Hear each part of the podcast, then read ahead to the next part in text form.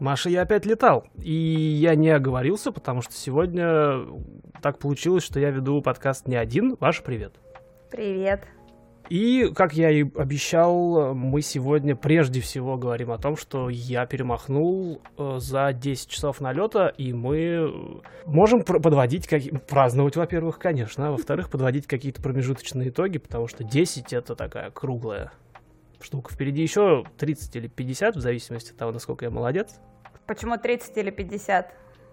Потому что, чтобы стать частным пилотом, надо налетать 40 часов это требование. Причем требование на федеральном уровне никто через него перепрыгнуть не может.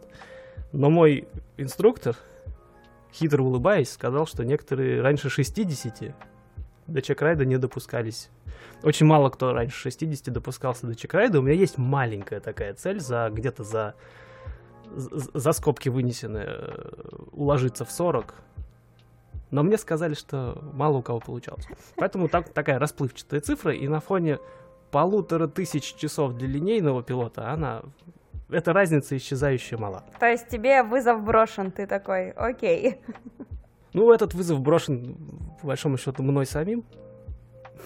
Но это не, не меняет того, что ты, кажется, будешь стремиться к тому, чтобы... Ну да, я когда учился на права, я тоже... Я, вот их я сдал ровно по минимуму, откатал ровно те часы, которые мне сказали, и пошел сдавать, потому что потому что получилось. Ты знаешь, меня на самом деле всегда настораживает, когда м, люди очень, ну, типа, за малое количество времени получают навык, ну, как бы, то есть их же аттестируют, ну, господи, я, как, как это слово, аттестацию они проходят, вот некую, да, и всегда удивляла, потому что то есть это вызывает недоверие какое-то, знаешь, из серии, чем меньше времени затрачено на получение навыка, тем все время кажется, что, хм, ну вот я, наверное, с тобой еще ездить пока не буду, сяду попозже. Как учитель, который только что пришел из педагогического института в школу, да?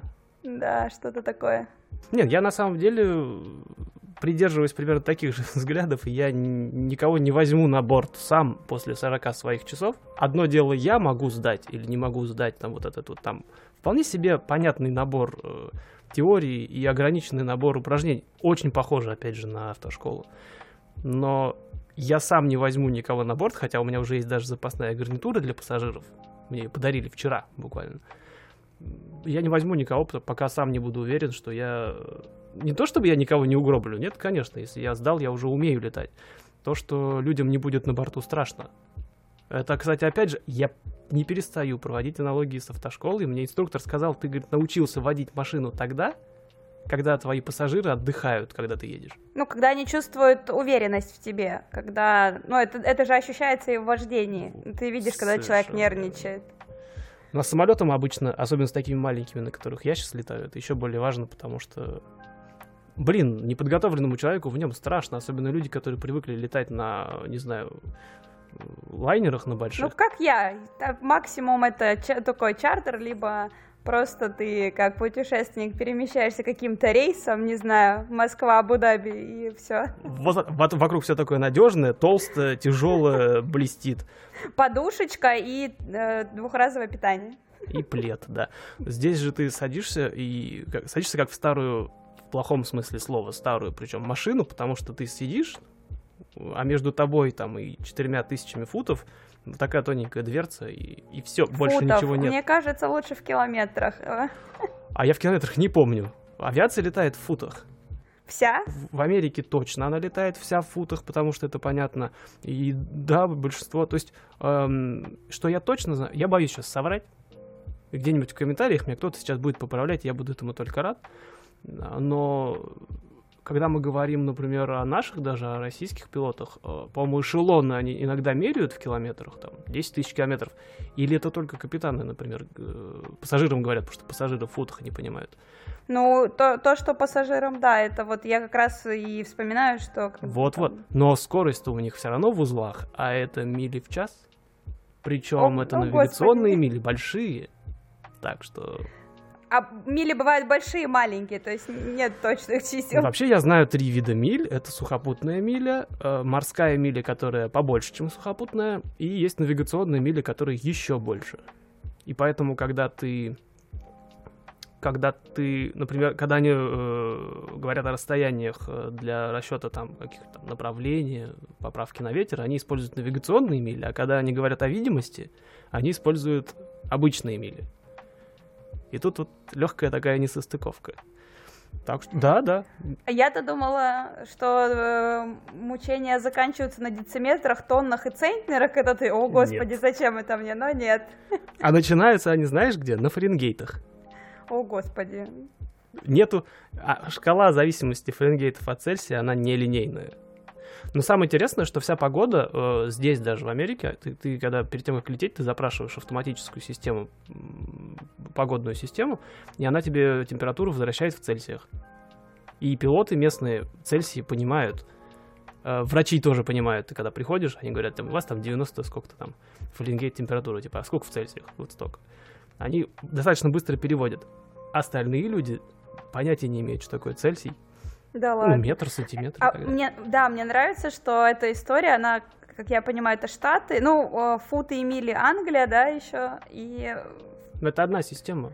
Это имперская система. Да, а все, все, весь остальной мир живет иначе. Это очень забавно в целом. Да, да, это знаменитая штука, что есть вот три страны, которые используют имперскую систему. Великобритания, э, США и... И, и опять же напишите внизу, я не помню третью страну. Их три. Всего. Прикольно, что ты понимаешь, что э, имперск, имперская система, и если Англия еще окей, то Штаты, конечно, здесь так, типа, э, со всех империй пособирали людей, и они привезли... Да, именно так и есть, и они привезли в свое время, и англичан было очень много, они привезли сюда имперскую систему, и авиация, которая становилась как раз-таки где-то где там и где-то здесь, она вся э, встала сначала на футы, мили и так далее, и очень неохотно с них сходит, потому что, ну, по той же причине, почему Америка не может переучиться на метрическую систему, потому что всю индустрию, это равно как всю дорого. страну, перевести это дорого и долго и неудобно, и люди будут недовольны. Надо просто, чтобы больше было мигрантов э, из другой метрической системы, когда никого нет, нет это не работает. То есть я живу в месте, где все практически иммигранты, и все живут в милях, потому что ты приходишь в магазин, и ты покупаешь галлон молока. Сколько это галлон молока? В первые дни мне было вообще непонятно, а сейчас я понимаю, что это там такая большая банка, 3 с хвостиком литров. Ого. То есть да. у меня бабушка закатывала огурцы галлонами. Ну, почти галлонами, да, совершенно верно. Так что, ну и вот в этой всей штуке мы... Я, я варюсь уже 10 полетных часов, и сколько? Когда я начал учиться? Пару, пару-тройку месяцев я уже во всем этом варюсь. Угу. И... То есть твои 40 часов будут где-то как раз к, к концу следующего года?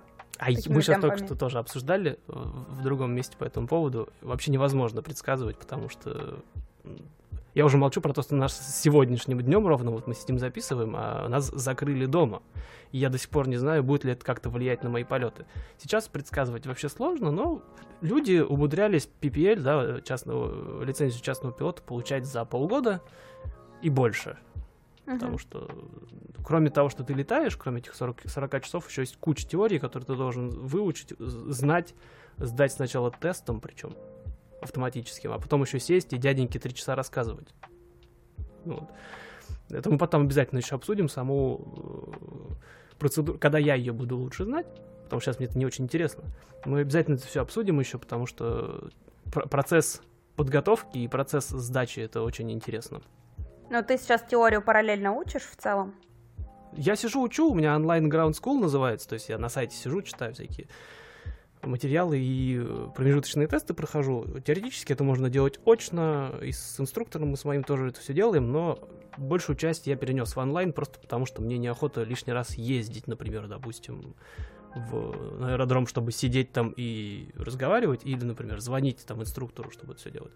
Я решил, что я не хочу очную школу, я хочу платиться и, и, и сидеть дома онлайн, э, все, всем этим заниматься. Тем более у меня получается, и опыт онлайн-обучения у меня достаточно большой. Для другим вещам, естественно, да, айтишным всяким. Поэтому нет, но в общем случае, э, опять же, очень много аналогий с автошколой, ты должен знать теорию, сдать ее, причем это что в России, что в Америке устроено примерно одинаково. И ты должен уметь практическими какими-то навыками обладать и показать их. Все. по большому счету вот из двух частей состоит, а вот внутри там все самое интересное. Ну и, собственно, как, опять же, в автошколе, если первые часы ты душишь самолет. Вообще нельзя. Самолет называется самолет, потому что летит сам. Я очень люблю это выражение. Но первые там... Причем у людей, у меня этого не было. Буду хвалиться сейчас, да. Но а, в основном люди так, так держат штурвал крепко, что вообще они не шевелят его, а ты должен быть всегда плавный, аккуратный, и что самолет летит сам, но он летит не всегда ровно, потому что он едет не по дороге, а вот по вот этой вот мягкой, собственно, по воздуху, поэтому нет. А, но все равно у меня было, что не то, что страшновато, ты эту большую штуку с крыльями тащишь за собой, и ты ее немножко пытаешься держать, а ее держать не надо. А воздушные ямы были в твоей уже практике? Это, это, это это даже не нештатная ситуация, это проза вообще. То есть ты летишь, заходишь там, не знаю, на посадку, потом попадаешь в какую-нибудь штуку, и тебя просто так вот вниз так ух, и ты... Ну, я на самом деле... Люди пугаются. И мы когда делали тестовые полеты, он мне это все дело показывал, какое-то место летал специально, где часто такие штуки происходят с самолетами, э, как раз а я ему просто изначально сказал, потому что у меня были опасения тогда еще, когда только начинал. 10 летных часов назад, 11 практически. А, мне было непонятно, вообще я-то готов летать на этих цеснах. Потому что это реально, это, это не то же самое, что Боинг, совсем не по ощущениям, не на вид, ни, ни что. Я, честно говоря, опасался, что я могу хотеть летать, но при этом я буду бояться, мне uh-huh. будет страшно, я там не знаю, попадая в те же самые там зоны турбулентности, по, по, по научному это называется, попадая в них, там, не знаю, мне будет паника какая-то начинаться или еще что-то, потому что как голова твоя при этом отреагирует, несмотря на все мои, там, я же физик по образованию, несмотря на все мои знания, я могу просто психануть тупо. И тогда смысл обучаться дальше просто теряется тогда, потому что летать я не смогу, потому что мне будет постоянно страшно. Но оказалось, что все нормально, он мне даже показывал сваливание, это обязательно будем тоже потом обсуждать, это когда самолет у тебя теряет поток и просто буквально начинает носом вниз падать, и тебе нужно его срочно поймать. Причем это упражнение такое. То есть ты этим занимаешься периодически, специально. И показал Zero Gravity, да, невесомость типа. Это когда ты тоже роняешь самолет. Э, такого упражнения нет, потому что это опасненько. Но он мне показал, то есть когда ты, когда самолет начинает не просто не просто теряет поток и падать, а он именно вот некоторое время, ну, время, 3 секунды, 4 секунды, он просто падает вниз, как, как, как лист. Угу. И фактически получается, что ты падаешь ну, то есть вместе без с ним. траектории просто прямо. Да, да, да, да, да. И получается, что ты, что реально, а он мне ручку положил так на, на, на, на руку, на ладонь. Типа, смотри, uh-huh. что будет. А я-то физик, я знаю, как это работает, но я решил ему фокус не портить. Вот. Он говорит, положи ручку, сейчас будет весело. И вот он роняет просто его вниз, и за счет того, что у тебя опоры нет под тобой, и ты от ручки тоже убегаешь, она взлетает такая, у тебя по, по, по кабине носится. Это недолго, потому что, значит, ты просто упадешь на пол, ну, на землю. Но вот эти вот 4 секунды просто ты не чувствуешь ни себя, ни кресло, ни самолет, вообще ничего. Здесь так и хочется сказать «Ингардиум левиоса». Именно так. И люди вот, вот этого момента, он потом мне уже рассказывал, вот таких моментов люди рядовые, по крайней мере, они ну, очень плохо переносят. И морально, потому что, блин, ну это страшно. Ты полностью теряешь контроль. И в реальной жизни ты такое испытать не можешь условный лифт там, когда ты едешь вниз, особенно мы там недавно, uh-huh. относительно полгода назад ездили на лифте, который там 25 этажей за несколько секунд буквально пролетает. Ну, да, немножко ты чувствуешь себя легче, потому что лифт от тебя, грубо говоря, уходит, да, с ускорением, но нет. А тут ты просто полностью теряешь вес, ты совершенно не давишь на сиденье, Моя ноль мечта давления. потерять вес. Ну, может быть и так. Вот. И поэтому он, он мне много чего показал, и выяснил, что я ничего не боюсь ну, то есть я ко всему отношу, и, и мне главное, э, самому стало это понятно, что я вот этого всего не боюсь. Так что воздушные вот эти ямы, зоны турбулентности для меня э, стали обыденностью, потому что когда ты заходишь на, э, на посадку, ты становишься uh-huh. все ближе к земле, и влияние того, что там на земле, разные покрытия, там мы банально заходим на, перед самым уже аэродромом, там торговый центр стоит, а это здание, которая греется как-то по-другому, чем Земля, там система вентиляции у него, и ты реально на заходе на посадку несколько раз вот так вот проваливаешься. Это нормально. И опять же разница огромная между тем, когда я в первый раз это делал, когда ты реально думаешь, так, сейчас я поеду правее, поеду, полечу, да? Самолеты летают вроде как. Сейчас, сейчас надо левее, короче, сейчас надо сместиться. У меня нос пошел сюда. То вчера, ой, вчера, почему вчера, в четверг, я поймался на том, что я уже не думаю, знаешь, когда ты едешь на машине, ты водишь же? Я человек, я для тебя человек, который вообще не ста- сталкивается совсем как исключительно пассажир. А, ну окей. Ну, тогда поверь мне на слово. Я вожу велосипед, если этого... А, ну, ну, собственно, да, такая же логика. Ты же не думаешь каждый раз, а как я его буду ловить? Ты просто ну, едешь, конечно. если он начинает падать вправо, что-то внутри тебя,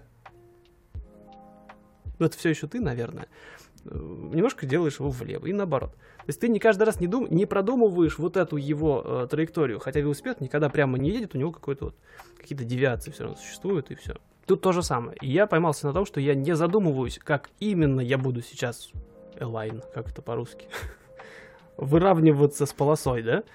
Я просто его туда несу. Я просто целюсь, там цифры такие нарисованы на посадочной полосе. Я знаю, что мне надо оказаться там. А как вот это уже будет происходить, оно само. Ты знаешь, ага. мы можем делать ремарки этой серии, когда ты э, забываешь русское слово, говоришь его на английский, я буду говорить, что-то говорит на английском. Да-да-да. Вот. Не, а есть, а здесь проблема очень простая. Мы, опять же, с тобой за кадром обсуждали по поводу того, что, ну, пять лет в Америке, несмотря на то, что у нас большое русское комьюнити, я начинаю терять одиночные слова. Э, Лиха беда начала. Я его забыл опять. Я его забыл опять. Тротуар. тротуар?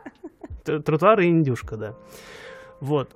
Ну, индейка вообще редкое слово для России. Ну, у вас хотя бы есть День Благодарения. А, в принципе, фарш индейки можешь покупать здесь в любой день. Он есть. Э, я в Томске, кстати, когда еще жил, я не в ту камеру тебя тыкаю. А мы друг друга видим, это вы нас не видите, мы-то друг друга да. видим. Э, мы э, в Томске тоже иногда покупали, потому что это прикольное мясо. Но однако у нас сегодня не об этом. Вот, и в в моем обучении все еще усугубляется тем, что все на английском. И вот эта терминология авиационная, у меня ее русскую неоткуда взять, потому что она не на слуху у меня, обучение все на английском языке, и поэтому я просто вот, вот эти слова у меня в голове уже укладываются, а переводить э, и использовать официальные русские какие-то термины мне в голову никогда не приходило. Вот, вот такая здесь объяснимо. Почему тротуар у меня ушел? Куда? Здесь я объяснить не могу. В моей жизни тоже ушел э, э, бордюр и пришел поребрик. Ну, а, нет, здесь, ну, возможно, да. Возможно, среда формирует. Конечно. Ну, это при, вопрос привычки, да, естественно. Что Кстати, мне говорили, что бордюр и поребрик это не... Одно и то же. Не, терми... не терминология, это разные конфигурации как раз-таки вот этого вот хотел сказать, бордюрного, постановки бордюрного камня, но в поребрике, значит, это поребриковый камень. Ну, короче, вот это вот граница да, между я знаю. Тр- тротуаром. Я опять забыл это слово. И, и проезжей часть. Просто, видимо, в Петербурге поребриков больше. Я не знаю, тут вот эта вот идейная история просто. Так что я тут не ведаю. И ты знаешь, я возьму себе за правило, каждый созвон мы с тобой будем чекпоинт, э, тренируем, вспоминаем слова. Ты будешь Нет, просто это, этой проблемы, к счастью, нету. Она не, не прогрессирует. Только два слова. Может, их чуть больше, но такой шорт-лист, который я просто почему-то потерял. Просто сайдволк он почему-то ближе к телу стал, не знаю почему. Ну вот, так что здесь, здесь никаких проблем нет. Ну и, э, опять же, в четверг, я потихоньку пытаюсь нас вернуть на, на, на нашу основную тему. Еще случилась интересная штука, я практически сам сел, чего на первой стадии, у меня обучение сейчас из трех стадий будет состоять, между которыми я обязательно должен сдавать какие-то промежуточные зачеты. И посадки, они должны случаться в начале второй стадии. Но вот в четверг э, я практически сам сел, потому что обычно я заходил на э, аэропорт, на аэродром, и практически в самом конце, как раз над этим самым торговым центром, где-то, у меня инструктор забирал э, там Positive Control Exchange называется это на, на английском авиационном, то есть э, передача, передача управления с подтверждением, то есть он реально говорит, все, мой, мой самолет, я ему говорю, твой самолет, лети. Вот. И он забирал и садился сам, а в этот раз он не стал у меня забирать управление, просто взял второй штурвал, uh-huh. и там уже в конце, то есть фактически что получается? Я когда захожу, я целюсь на вот этот номер полосы, прямо носом, прям смотрю на него из окна, вижу его. А в конце ты делаешь то же самое, практически до самого конца, но потом, когда у тебя уже скорость маленькая, и самолет вот-вот у тебя начнет уже садиться, я сейчас очень на пальцах объясняю, естественно, ты его начинаешь тянуть на себя, чтобы поднять нос, не клюнуть, не приземлиться на переднее колесо, которое не такое мощное, у тебя сзади два колеса таких, готовых встретить землю. Uh-huh. Вот, и переднее, оно скорее больше для поддержки поворотов. И вот его должен так поднять, чтобы он сел аккуратненько уже на задницу, на э, основные колеса.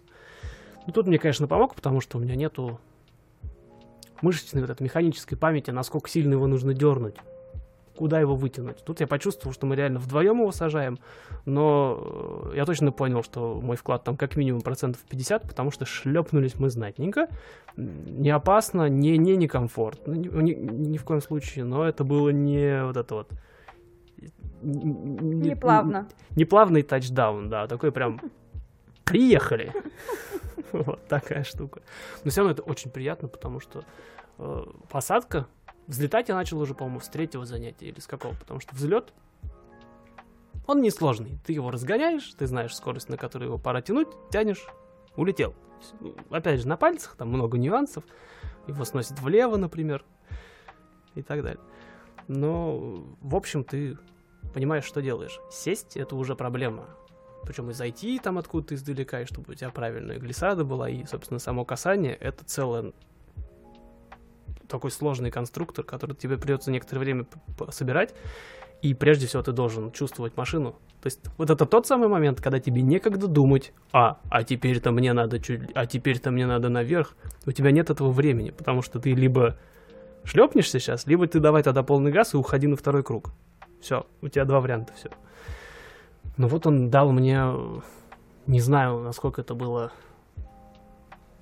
Был, был ли это педагогический ход его, или это он просто так похулиганил, или он реально мне доверяет, потому что я его поймал пару занятий назад за тем, что он перестал держаться за штурвал. Первые несколько занятий, то есть ты летишь, летишь ты, причем реально ты выполняешь всякие э, там элементы, упражнения, но у него рука всегда на штурвале, просто лежит.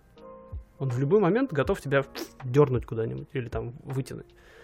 я его поймал за тем, что он сидит э, и не трогает штурвал, и, и, и педальки мне не нажимает там внизу самолета тоже есть педальки, но это не газ и тормоз, а это руль направления поворачивает. Uh-huh. То есть он перестал все это дело трогать и стал просто летать со мной, и это было очень приятно. А тут вот он, видимо, решил... Видимо, он начал доверять мне еще сильнее, и вот он дал практически посадить самолет, и это было очень здорово. Ну, с патином, можно сказать. Вообще, нет, это, да, для меня это было именно, как это сказать-то? Ты теперь, получается, все этапы а, осуществил, а, ну, получается, все этапы полета осуществил, и взлетаешь, ты летал, и ты садился, то есть ты теперь все, все основные три куска, из чего состоит полет, а, попробовал. Попробовал, да, вот, да, правильное слово. Я их попробовал, то есть я их еще не то чтобы умею делать, ну, ты их осуществил впервые в любом случае. Да, совершенно верно, да. Посадки, например, мы еще долго будем отрабатывать, потому что, опять же, они очень ответственные. Во-вторых, к ним есть ряд требований, э, их можно оценить, хорошая посадка, плохая. И но сейчас, например, совершенно справедливо сказать, что я понимаю, что в случае острой необходимости я его посажу. Я, может быть, лишусь там какого-нибудь колеса, например, или еще что-нибудь, но я сяду и даже, скорее всего, выживу. Это важно знать, это приятно знать. С, с таким знанием летаешь более спокойно, что ли. Слушай, это даже, знаешь, такое... Маме даже, я бы сказала, спокойнее в целом. Теперь Мама, что? да, мама э, узнала, когда у нее... Я прям слышал в голосе смех... Ой, смех. смех тоже, конечно. Смесь... Э, это от нервов могло быть даже в целом. Гордости и, да, и опасения за меня. Ну, конечно. Это же, э, понимаешь, для вообще в целом для человека очень важна земля под ногами, как будто бы, знаешь, как будто бы это такая что-то фундаментальное и несокрушимое, как будто. Хотя, конечно, есть свои проблемы в этом. Ну, то есть мы не, недооцениваем какие-то вещи, которые могут произойти, когда у тебя под ногами земля. но тем не менее это выглядит более убедительно и надежно, чем воздух. В воздухе кажется, что все, ты прям слишком уязвим. Я стал к воздуху более, более философски относиться. Нормально. Там, там можно находиться. Ну, ты, ты, конечно, что ты это пробуешь. А Я никогда не боялся летать, ни пассажир, пассажиром. Не знаю, как ты. Любишь, кстати, летать? О, я, я, я очень люблю летать, я не люблю поезда. Я с ними... Я... Люди делятся, мне кажется, на... в основном на две категории. Я, по крайней мере, встречала тех, кто любит поезда, и все боятся летать. А я еще потрясающе сплю в самолете, я только сажусь, и все, я отключилась, мы еще даже не взлетели, я уже все сплю, мне уже нормально. Причем я могу устроиться даже в самом дешевом лукостере, в целом норм. У меня все с собой есть всегда. Вот, у меня с собой палантин, подушка, значит, э, плед, не плед, господи, толстовка подвернуть под поясницу, и, в общем-то, мне без разницы. Вот, и да, полет, ну, для меня летать прям комфортно. Я один раз в своей жизни мы получается, позапрошлом году уже. Нет, в прошлом году еще. Еще же 20 год. Я, я уже его почти закончила мысленно. Э, короче говоря, в прошлом году мы летали из Венгрии в э, Португалию, и в моей жизни это было впервые, хотя полетов было достаточно много, когда э, турбулентность была, ну, где-то почти весь полет. Ну, то есть вот прям мы летели там, по-моему, 4 часа, не соврать бы, ну, что-то около того.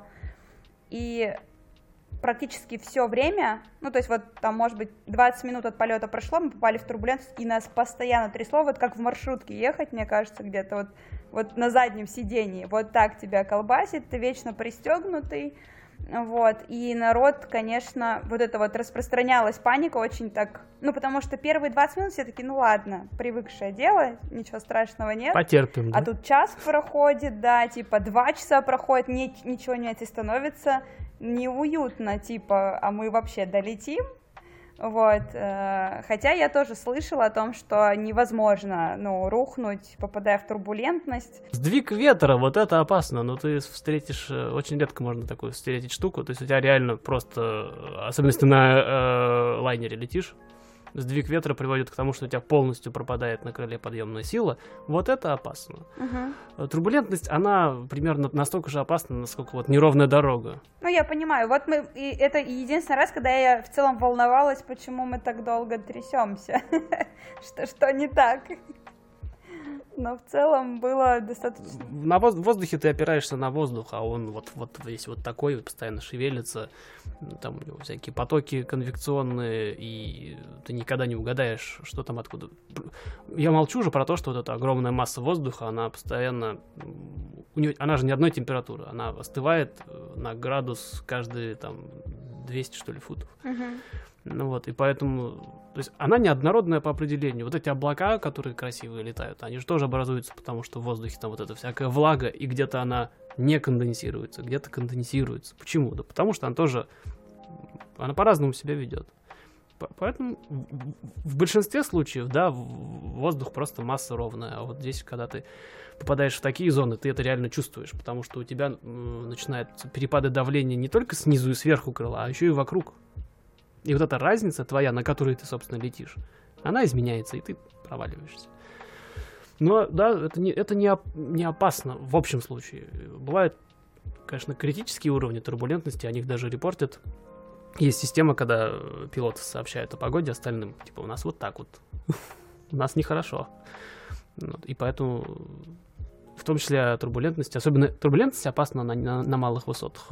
То есть, допустим, если там какой-то тот же самый Боинг будет заходить на посадку и поп- там попадет в зону турбулентности, пилотам будет не по себе, потому что не потому что они сейчас упадут, ни в коем случае, потому что у них остается мало э, пространства для маневра.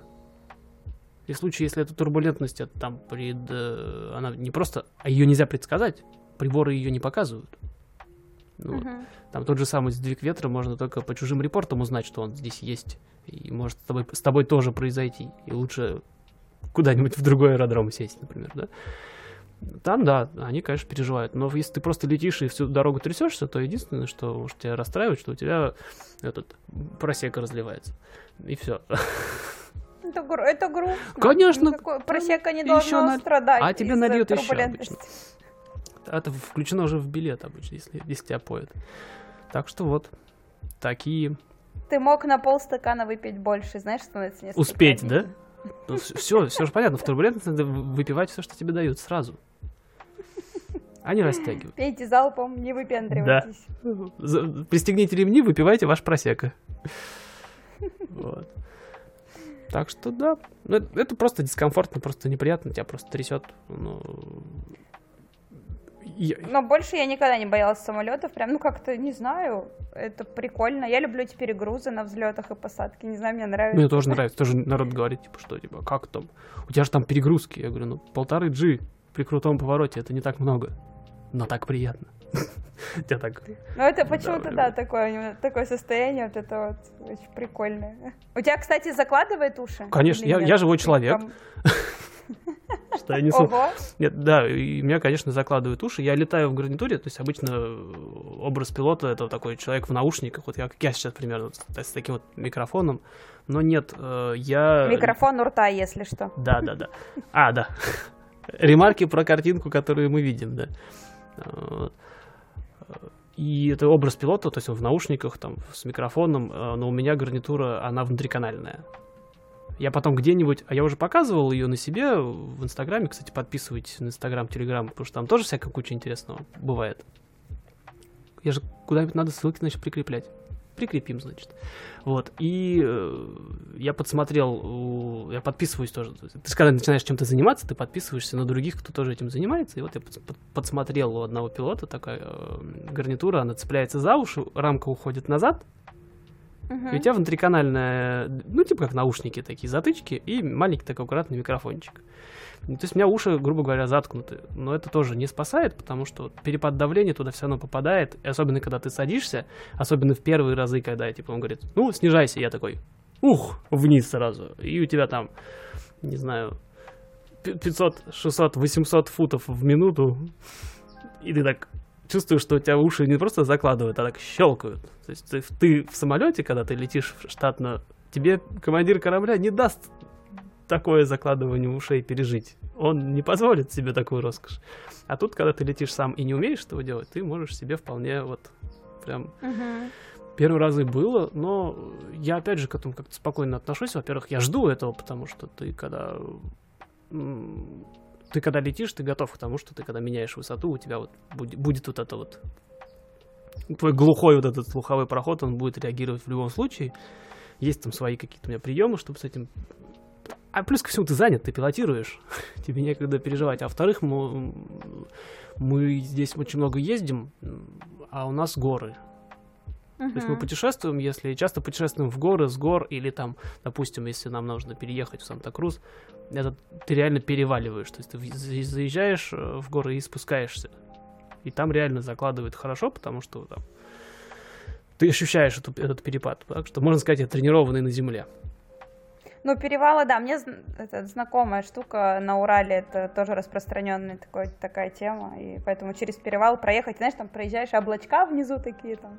Да, мы въезжали да. тоже. э, Туман, туман, а потом, когда спустились вниз, оглядываемся и понимаем, что это просто через гору облака перелазит.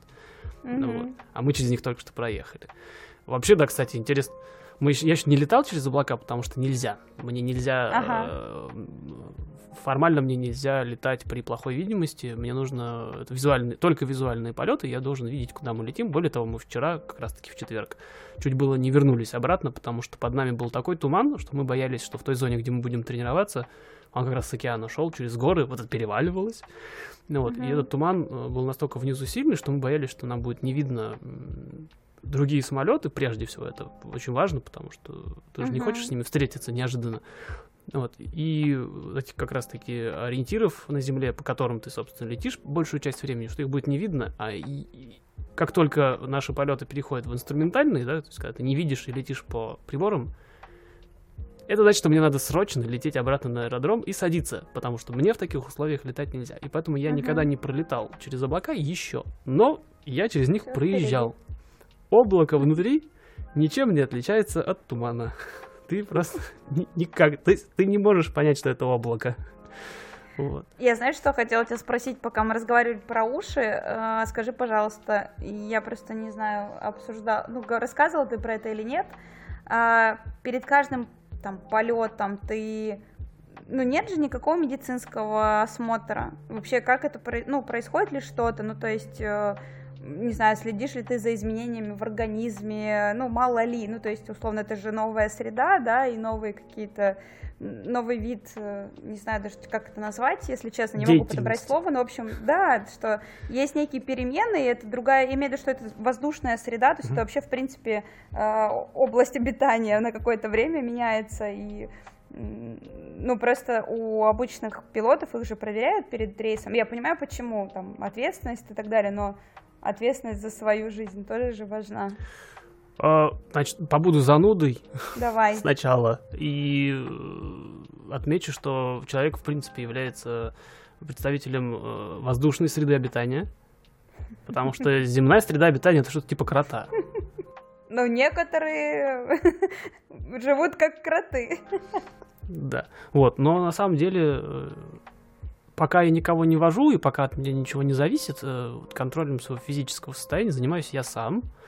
А, единственное, что сделано, это ты, когда хочешь получать лицензию студента-пилота, ты обязательно проходишь медицинский осмотр, и у тебя есть сертификат, что в целом ты удовлетворяешь требованиям, да, это что-то типа нашего влека. Здесь э, немножко по-другому устроено, и здесь э, на частного пилота требования, ну, не такие сильные, потому что у нас в России, например, надо не знаю, ежа родить, чтобы эту влак пройти, но зато потом ты годен, по-моему, для всего, если ты его прошел. Здесь три класса, и вот э, первый класс как раз-таки достаточно для частных пилотов, студентов. А, там проводишь достаточно серьезно, там анализы они, конечно, прям совсем не берут, но полное обследование, все, все там проверяют, и зрение, естественно, и слух, и много чего еще. Но на этом все заканчивается. И перед каждым полетом тебя никто обследовать не будет. Ты следишь за этим сам. Есть такой чек-лист, который типа I'm safe, э, которым ты просто... Ну, по большому счету, правильно они говорят, э, устойчивость выражения по поводу того, что лучше сидеть на земле и жалеть, что ты не в небе, чем быть в небе и жалеть, что ты не остался на земле. Вот. То есть, если ты себя плохо чувствуешь, ты лучше сам не лети никуда. Ну да. И, и всем будет лучше. И один было уже такое, что я отменял полет, потому что пока мы заправляли, а, так обидно было, мы пока заправляли самолет, а это очень тяжело, потому что ты должен его тянуть сначала очень долго по земле к заправке, а весит он, дай бог, и потом еще ползать по нему с этим, с, с шлангом заправлять, а баки у него на крыле, а крылья у Цесны вверху, ну и, соответственно, горловины наверху крыльев, и тут туда по лестнице залазишь. То есть, ну, та еще эквилибристика. И было обидно, потому что пока мы заправляли самолет, я понял, что я никуда не хочу лететь. То есть я хочу, но, но не хочу. Uh-huh. Вот, и пришлось этот полет отменить. То есть ты следишь за собой сам, ты несешь сам перед собой, по большому счету, ответственность, потому что и это хорошая привычка, по большому счету, потому что ты... Никто лучше тебя не знает, как ты себя чувствуешь. Вот. Но если ты начинаешь э, уже работать, э, не знаю, как же там коммерческих пилотов, которые коробки там куда-нибудь или документы возят, не знаю, а вот когда ты начинаешь возить пассажиров, уже где-то работая, да, то есть не то, что ты как частное лицо, потому что частный пилот может возить пассажиров. Это нормально. Денег за это не может брать просто. Э, как только ты начинаешь перевозить пассажиров в чью-то пользу, скажем так, то там, конечно, перед каждым вылетом тебя будут проверять. Как, как знаешь, как таксисты, там, я не говорю про частных, опять же, таксистов, как водители автобусов рейсовых, например, да? Uh-huh. Или там водители в какой-нибудь там организации, в Ростелекоме я работал, когда еще у нас был водитель, он, естественно, садился в машину только если у него вот в бумажке написано, что он трезв, жив и здоров. Ростелеком, если что, вы можете проплатить эту интеграцию в целом. Да, это открыто для интеграции, естественно, что вы. Вот. И пилоты, конечно, они, если они работают, если они кого-то везут, если они перед кем-то несут ответственность, они проходят э, медицинское свидетельствование обязательно. Я нет. Я просто э, встаю утром, ощупываю себя, все на месте. Э, не, не кашляю, жив-здоров, не тошнит, можно лететь. Так что по поводу, например, моего инструктора, не знаю, могу, надо, надо спросить, может их как-то... Хотя нет, подождите, он же приезжает и идет сразу в мой самолет. Там нет никакого врача. Походу, инструктора тоже никак не обследуются. Ну, нет, но если мы говорим о серьезных каких-то рейсах, естественно, там уже все гораздо более... Там и класс медицинского э, сертификата строже гораздо. Это я понимаю, вот просто интересно было, как со студентами, Не- ну... как Сегодня нет, это- никто. Никто ничего. Все сам. Да, все сам. Такие дела. Так что вот, э, перевалили за 10 часов, и я чувствую, что что я много чего набрал, много чего научился, но я, как этот, как говорится, знаю, что ничего не знаю. Я понимаю, что впереди открывается какая-то дикая просто пропасть, потому что фактически, как мы правильно сейчас сказали, я попробовал много чего, а теперь осталось научиться это все делать. Так что впереди еще длинный путь, даже если мы говорим про вот конкретно про первую лицензию, про, про частного пилота. Впереди еще куча работы, куча учебы, но сегодня становится понятно, что куда это все идет, и что это все будет жить, и что мне нравится прежде всего. И получается. А это, это не одно и то же, кстати. Тебе может нравиться летать, но у тебя при этом все из рук вон плохо. И, наверное, лучше остановиться. Нет, у меня получается, и инструктор это отмечает, и я это замечаю, что важно, потому что обычно я очень самокритичен. А мне кажется, если не получается, но очень хочется, то нельзя пренебрегать этой историей. Ну, значит, надо просто больше практики и все. Да, если ты готов к этому. Потому что есть большая разница между ты сел. Я фактически э, сел и полетел почти, да. Нет, он мне показывает какие-то конкретные упражнения, я начинаю делать их, да, то есть, блин, получается, не получается, э, там, здесь круче повернуть, там, здесь слишком близко, там, к дороге пролетел, надо сильнее забирать. Конечно, это все есть, но в целом нету такого, что я иду через себя и там утром встаешь, ой, у меня через два часа полет, черт возьми, я сейчас опять там буду, вот это все. Нет, этого нету, и это здорово, потому что когда ты этим, этим можно, такими вещами, в принципе, обучением, там чему-то, можно заниматься через силу, но когда это не нужно, когда ты не, не, не переступаешь через себя, не пересиливаешь, а просто занимаешься, и потому что тебе нравится. Большая разница. Так что я, этому я рад. Потому что у самурая нет цели, у самурая есть путь. Да, потому что цель моя сейчас размыта, и это мы тоже когда-нибудь обсудим дополнительно отдельно. Потому что это тема для отдельного большого красивого разговора. Что делать и, и что происходит на фоне всей этой пандемии. Но сегодня вот, сегодня мы здесь, где мы есть, и я надеюсь, что дальше так и пойдет. Так что вот. На этом, наверное, сегодня пока все. Мгм. А, Мы обязательно еще будем возвращаться и к этой теме вернемся, потому что мы будем... э, Потому что все продолжается, и вот эти вот... Почему 10 10-часовые вехи, по-моему, они очень удобные, кстати. Так, чисто, чисто так, Вполне психологически. себе, да. Да, и мы Такие будем, будем смотреть, куда оно все идет. Да, круглые, действительно. Ну вот. Но сегодня мне нравится, где мы находимся. Я говорю мы, потому что мы все равно этот, путь мы идем с инструктором. Э, Он, конечно, у меня молодец, и лапочка вообще, и терпеливый. Э, Но это наш с ним путь, и ему придется и меня... Несмотря на то, что у него много, кроме меня. Вообще, э, остановлюсь еще буквально быстро на том, что если посмотреть расписание даже одного моего инструктора, оно забито просто под завязку. То есть, если я вдруг решил, а не полечу-ка я послезавтра, а фиг не полечу. Мне Мгм. занятия приходится планировать за... э, За, не- за неделю? Нет, за две. Мгм. Вот. А если ты... У меня такое расписание интересно составлено, у меня колонка написана, где, где доступные часы у инструктора, и дальше список самолетов. Мгм. И вот самолет найти среди тех, на которых мне можно летать, а это 172-е Цесны только. Эмки, Пэшки, Эмки, неважно. Их там всего штук. Семь. Я пытаюсь вспомнить таблицу. Да, семь-восемь, наверное. И вот найти свободный самолет в последний момент ты точно не сможешь. Они заняты. То есть здесь нет такого, как в, в автошколах, когда за тобой машина закреплена.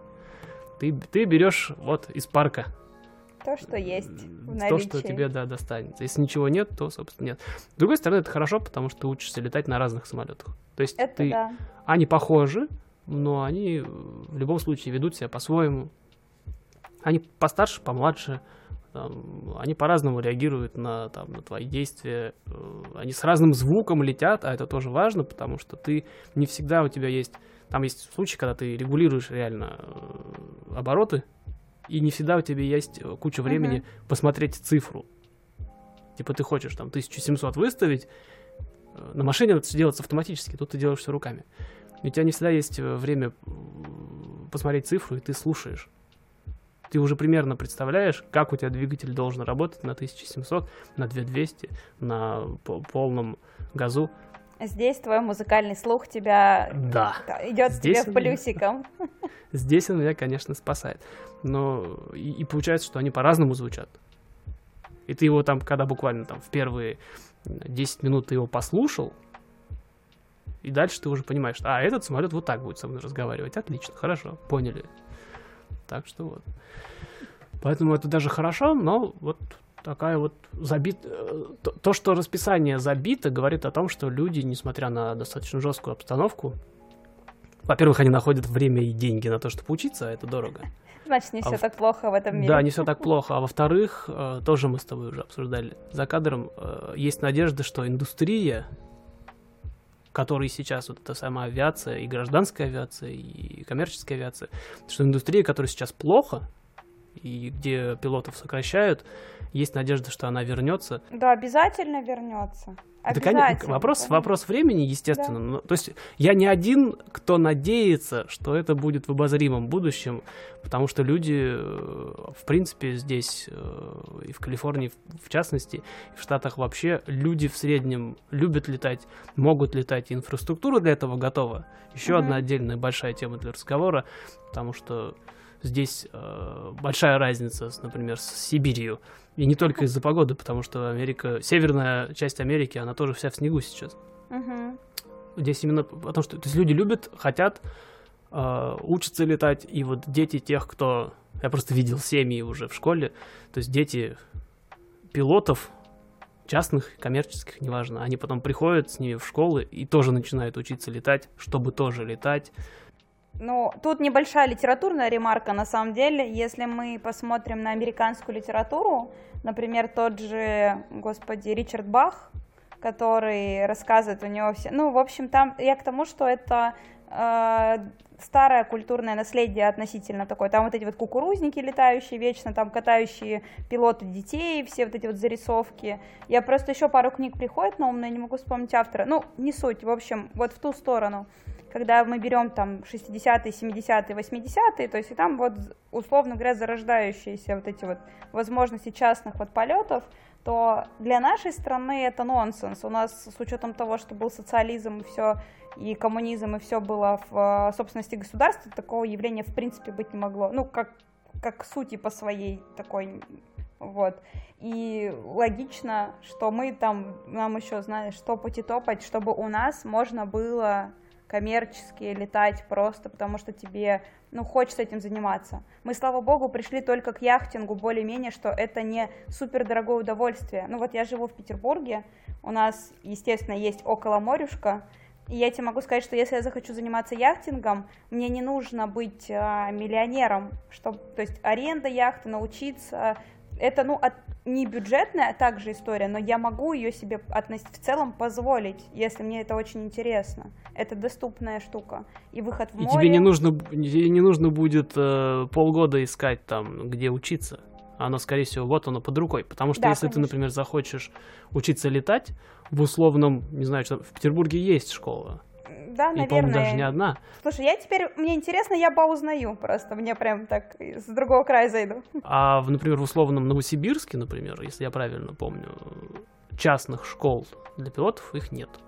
Могу ошибиться про Новосибирск. Давайте про Томск. В Томске точно нет. Ну, Томск не такой большой город. Угу. То есть их всего в России не так, их, их не так много.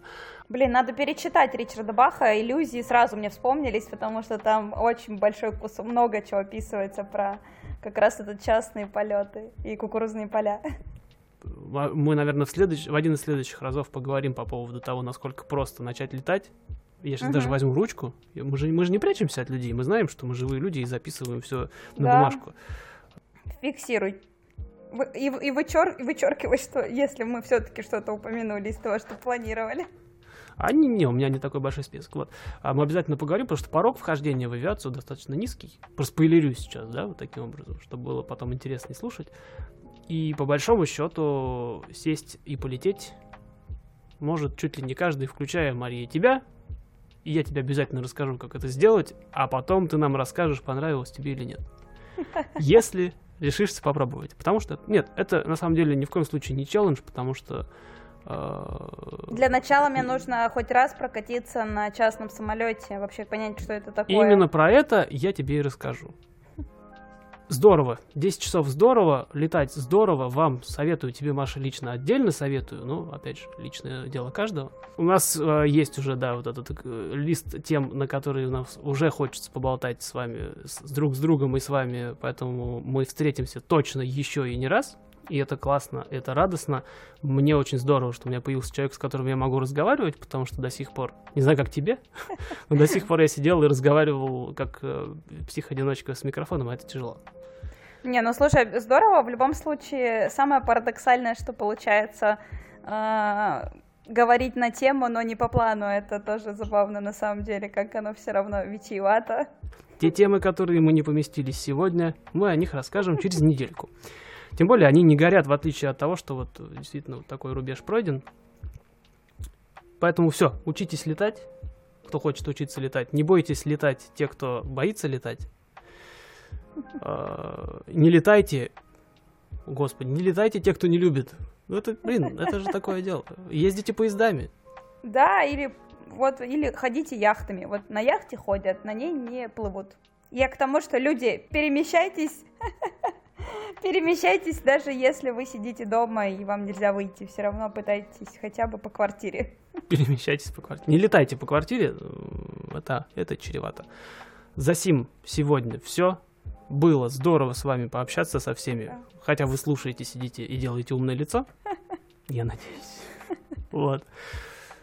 Маша, спасибо. Тебе спасибо большое. Скрещение. называется. Зовите еще. А все, не зови, ты уже позвана, ты уже здесь все живешь, уже. Э, соавтор. Все, Маша, Гоша, Петербург, э, Калифорния. Чао. Чао, от винта? Да.